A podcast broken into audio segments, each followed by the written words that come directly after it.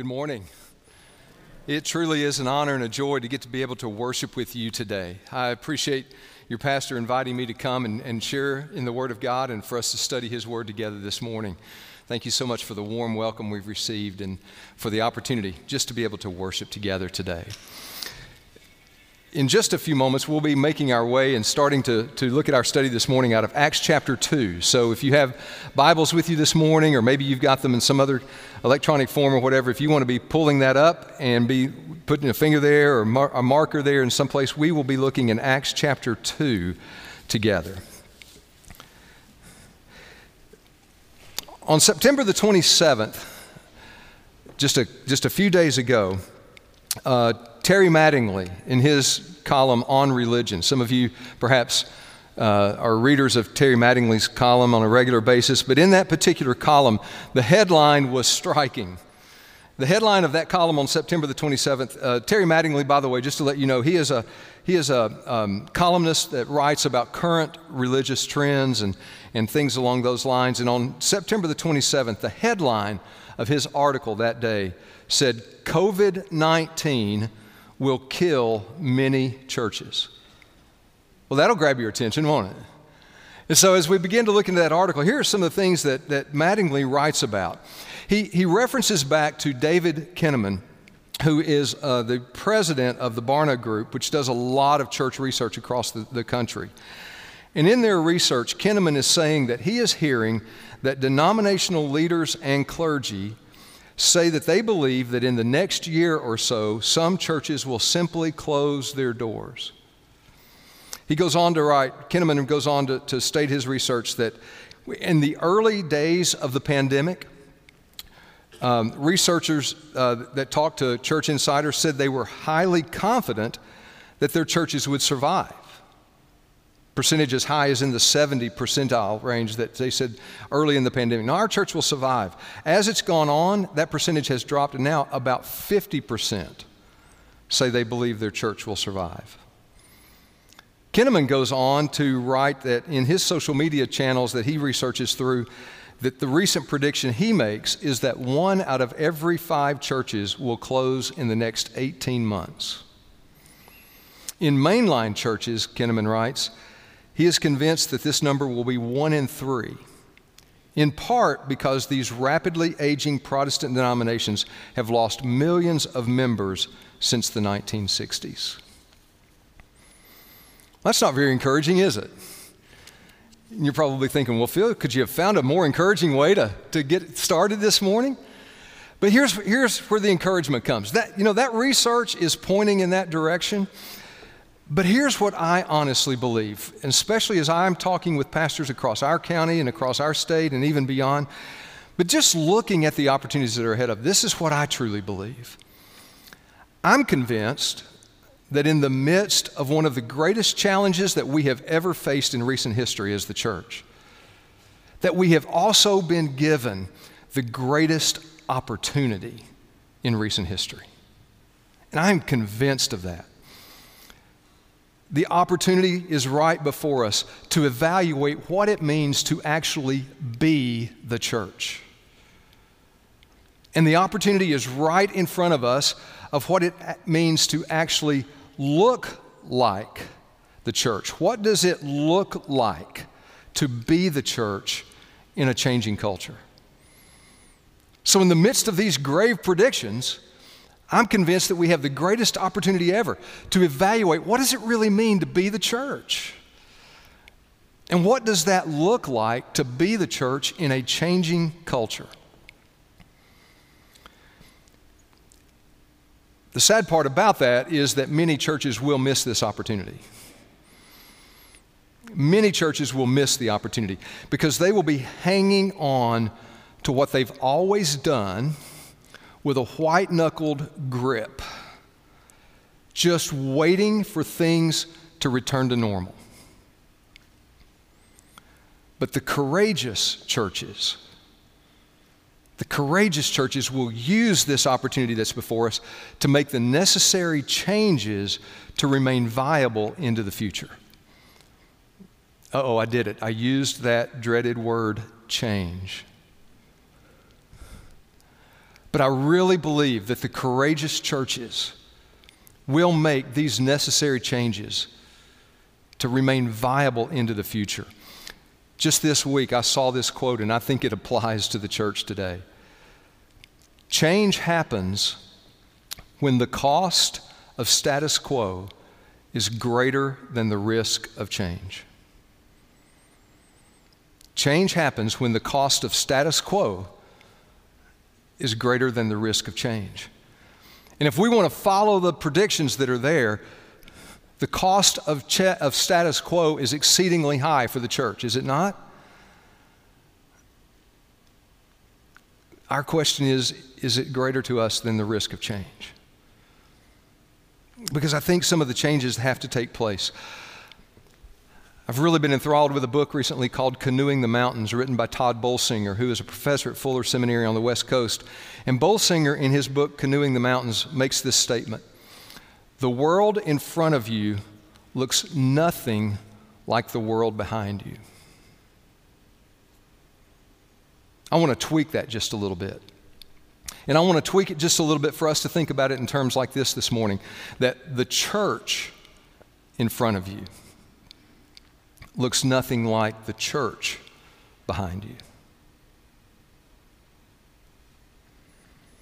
It's been said that our current culture, the culture in which we live today, looks more like AD 70 than 1970.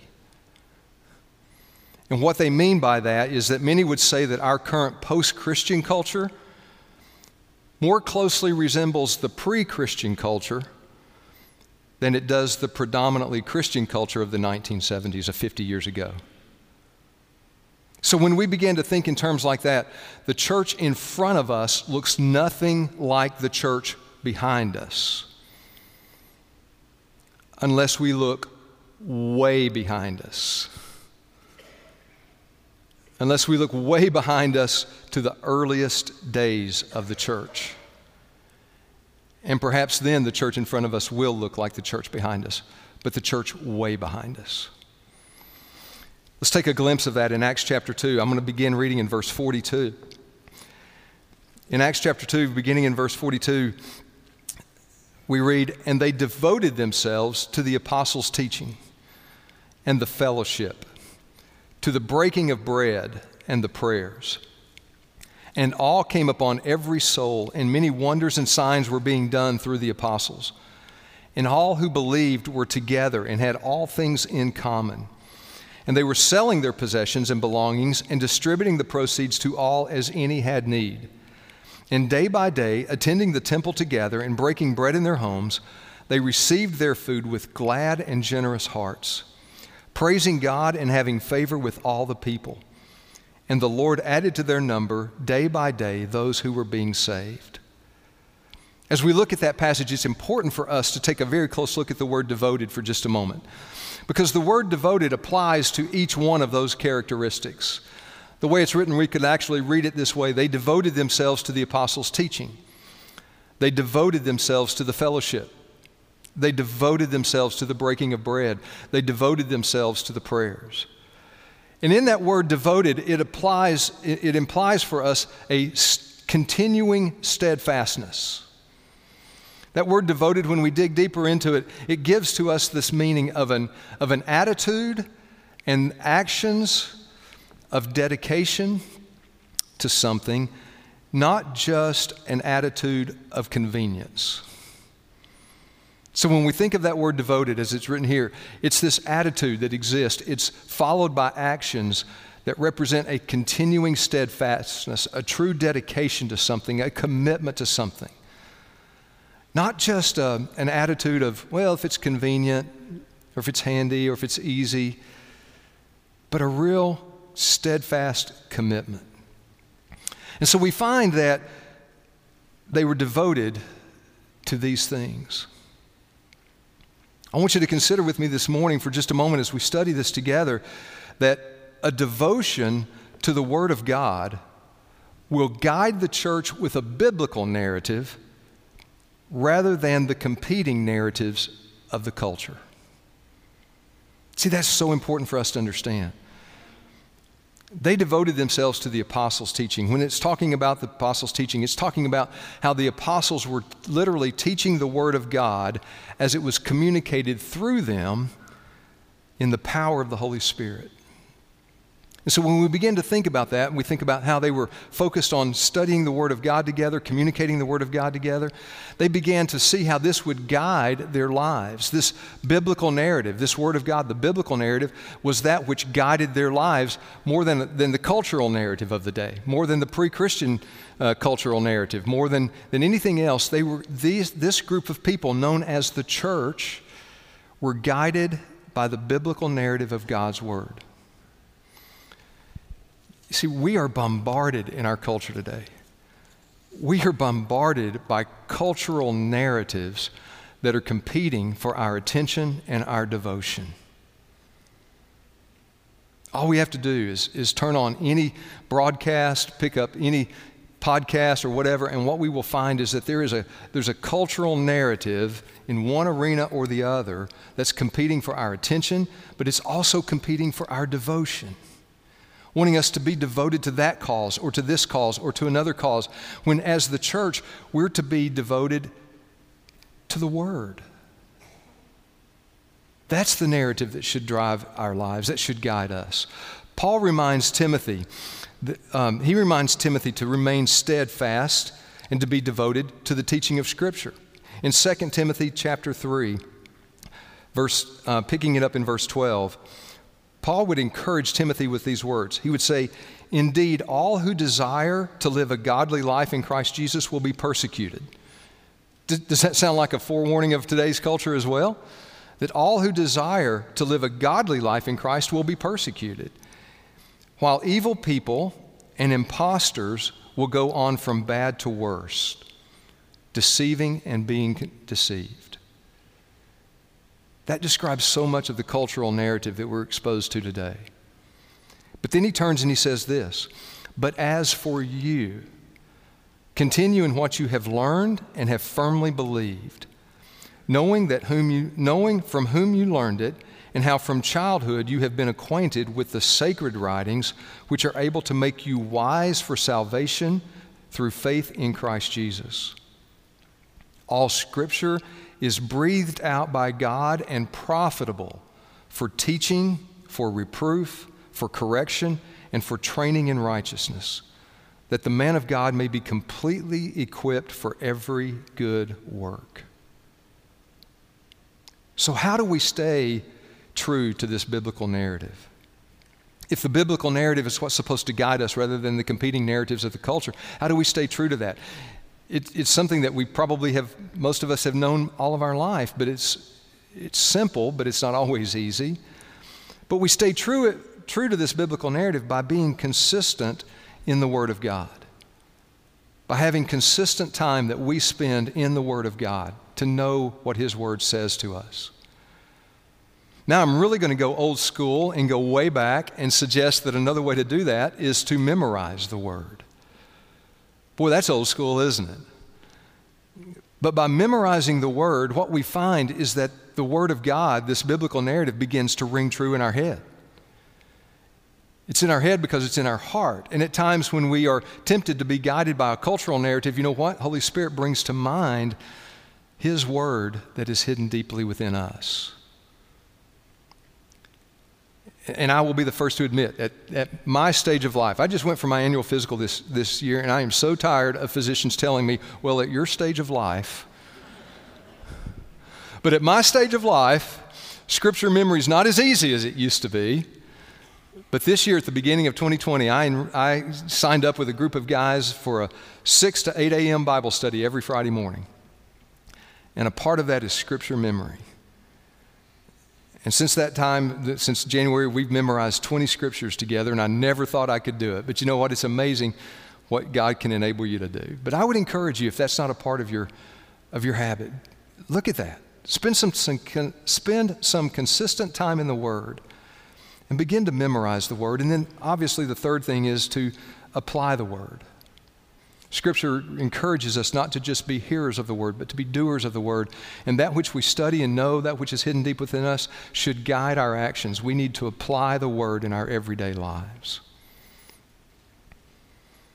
Another thing that I think is important for us to look at as we look at the church that is way behind us, the early church, is one of the things that we can learn too is that a devotion to fellowship places a high value on relationships.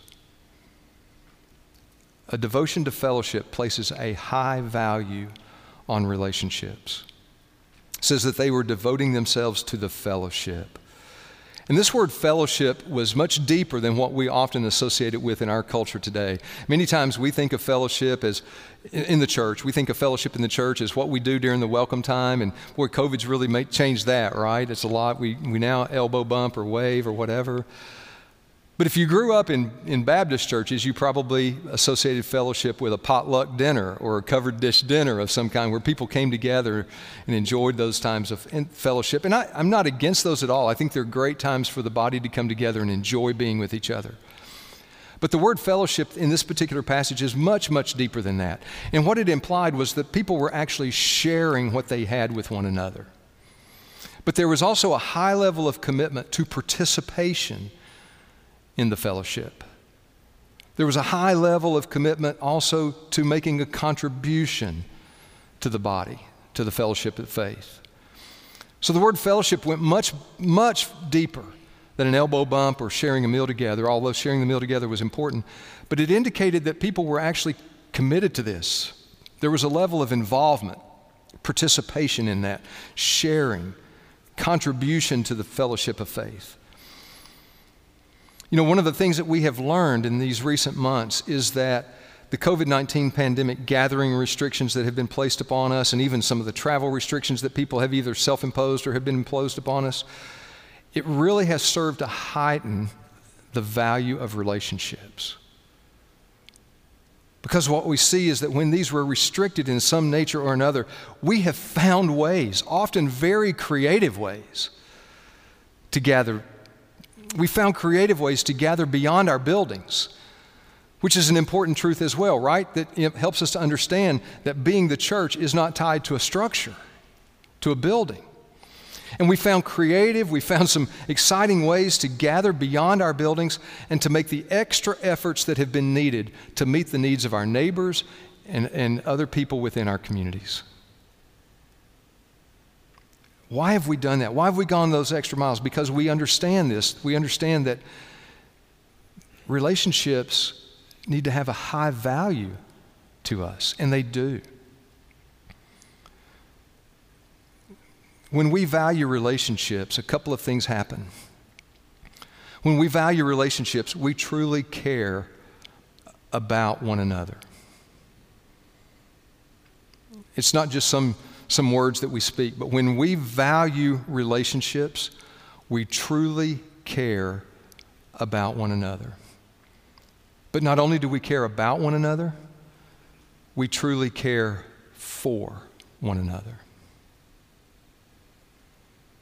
See, that really is the essence of them being devoted to the fellowship. They cared about one another, but they cared for one another.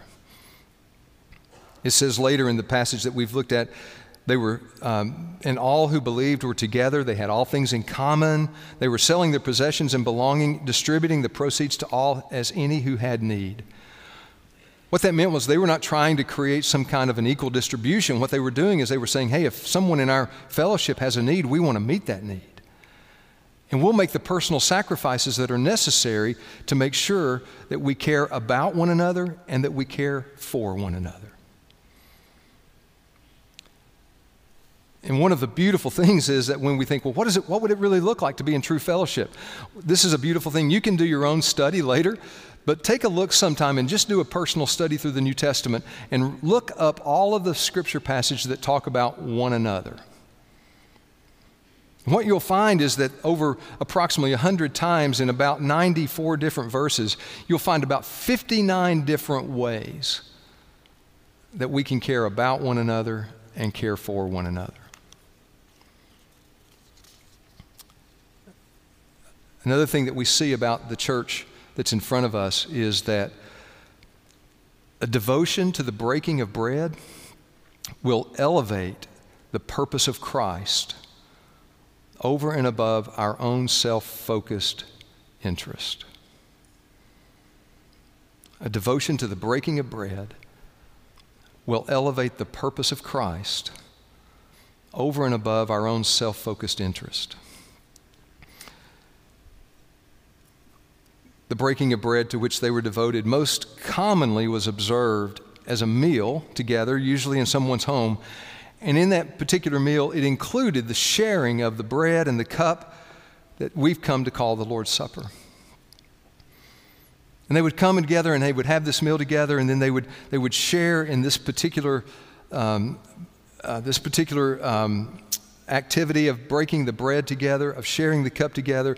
And it was designed to help remind them of the importance of their relationship with Jesus Christ. See, when they would break the bread together and when they would drink from the cup together, it would serve to elevate the purpose of Christ in their relationship with Him. The breaking of the bread, the sharing of the cup. A beautiful reminder that Christ came and gave His own life for the forgiveness of our sin that we might be in a right relationship with Him. And then Jesus himself would say to his disciples, As the Father has sent me, I'm sending you. As the Father sent him for that very purpose, to bring us into a right relationship with God the Father, he's now sending us as the church. And they were reminded that that was their primary purpose. But it was also to serve them as a reminder that they were to be in a right relationship with one another. And that's, that's where they kind of got it mixed up because they were elevating their own self interest over and above the purpose of Christ. In 1 Corinthians chapter 11, when Paul writes to them, he writes to the church in Corinth about the way in which they're going about this. And in, in 1 Corinthians chapter 11, in verse 17, he says, In the following instructions, I do not commend you. He said, I, I don't even have good words to say to you, because when you come together, it is not for the better, but for the worse. For in the first place, when you come together as a church, I hear that there are divisions among you. And I believe it in part, for there must be factions among you in order that those who are genuine among you may be recognized. When you come together, it is not the Lord's Supper that you eat, for in eating, each one goes ahead with his own meal. Therefore, one goes hungry and another gets drunk. What? Do you not have houses to eat and drink in? Or do you despise the church of God and humiliate those who have nothing? What shall I say to you? Shall I commend you in this? Paul says, No, I will not. For I received from the Lord what I also delivered to you that the Lord Jesus, on the night when he was betrayed, took bread, and when he had given thanks, he broke it and said, This is my body, which is for you. Do this in remembrance of me. And in the same way, he took the cup after supper, saying, This cup is the new covenant in my blood. Do this as often as you drink it in remembrance of me. For as often as you eat this bread and drink this cup, you proclaim the Lord's death until he comes. And he goes on to tell them again, that's not what you're doing. He's saying, look, when you come together and you eat this Lord's Supper together, when you partake of the bread and the cup together, you're supposed to be reminded of the very purpose for which Christ gave himself for us that we would be in a right relationship with Him. And that should put us in a right relationship with one another. And Paul says, but that's not what you're doing. You're looking out for your own interest. You're making sure that you're fed and, and satisfied. And others continue on in great need. You see, we have to be reminded that the church in front of us, if we're going to be viable into the future, we need to understand that this breaking of bread, this covenant, this commitment, is not just a ceremony. It's a reminder that we're to elevate the purpose of Christ over and above our own self focused interest. And the church in front of us will also have a devotion to prayer. And a devotion to prayer will instill within us a realistic view of our hope for this world. That's exactly what it will do. Devotion to prayer will instill within each one of us a realistic view of our hope for this world. It's believed by most that when this reference to prayer was a reference to the, the sessions of both personal and corporate prayer in which the church was engaged. And as they would come together, I'm sure without doubt that they would pray for, for the needs of one another, but I believe that they also were praying f- for the church in the world. But they weren't looking just for this world. They understood. The fact that they were praying helped us to know that they understood that the hope for the world in which they lived was in Christ. And when we have a devotion to prayer, it will instill within us the same realistic hope. A realistic hope for the world in which we live. This past week, Jacob Haywood wrote a blog post, and in this blog post, Haywood writes these words The First Amendment to the U.S. Constitution isn't where the church's hope lies, nor does it lie in the outcome of the 2020 election. The hope of the church is not even in a Christian nation. The hope of the church is in Christ Himself. It's a good thing for churches to be forced from no longer hoping in themselves or their standing to hoping solely in God. Hope is what allows the church to live beyond the chaos while amid the chaos. It's also what allows followers of Christ to endure when it seems like their efforts are in vain. They're not. This world isn't our home. It's when we hope in God that we find ourselves more able to impact a seemingly hopeless world. Perhaps C.S. Lewis said it best in Mere Christianity when he wrote, Hope is one of the theological virtues. This means that a continuing looking forward to the eternal world is not, as some modern people think, a form of escapism or wishful thinking, but it's one of the things a Christian is meant to do. It does not mean that we're to leave the present world as it is. If you read history, you will find that the Christians who did most for the present world were just those who thought most of the next world.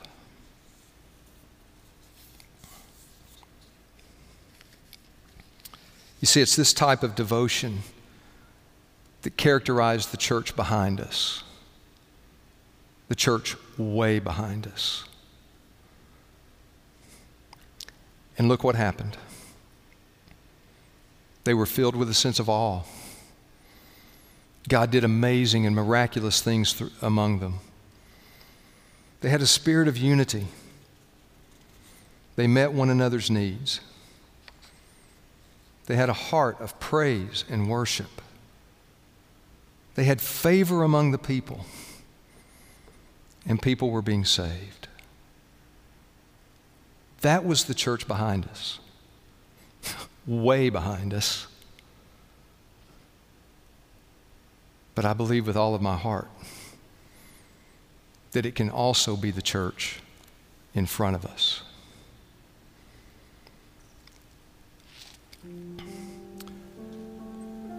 when we study the Word of God together, He gives us an opportunity to respond to what He's revealed to us. We want to give you an opportunity to do that this morning as well. I believe that Terry will be standing here to receive you. If you would like to make some kind of a commitment to where you might want to come and have a, t- a word of prayer. Maybe some of you this morning are needing to make a commitment to place your, your hope your hope for this world, your hope for your life in Christ and in Christ alone. Terry would love to guide you through that. There may be some of you that say, you know what, I want to be a church. I want to be a church that's going to be the church in front of us. And I believe that that is this church, Central, Central Bearden. Maybe this is where God's calling you to come and, and be a part of this community of faith. Terry can lead you through that as well. But I'm going to pray and ask God's Spirit to place this word deep within our heart. And After I pray, if you are able, stand. Mark will lead us in a song. Holy Spirit, God, we thank you. We thank you for your word and the truth of it. We pray now that you would let it dwell deep within our hearts, that we might commit to being your church, your church in front of us because you're the hope of the world today. It's in your name we pray. Amen.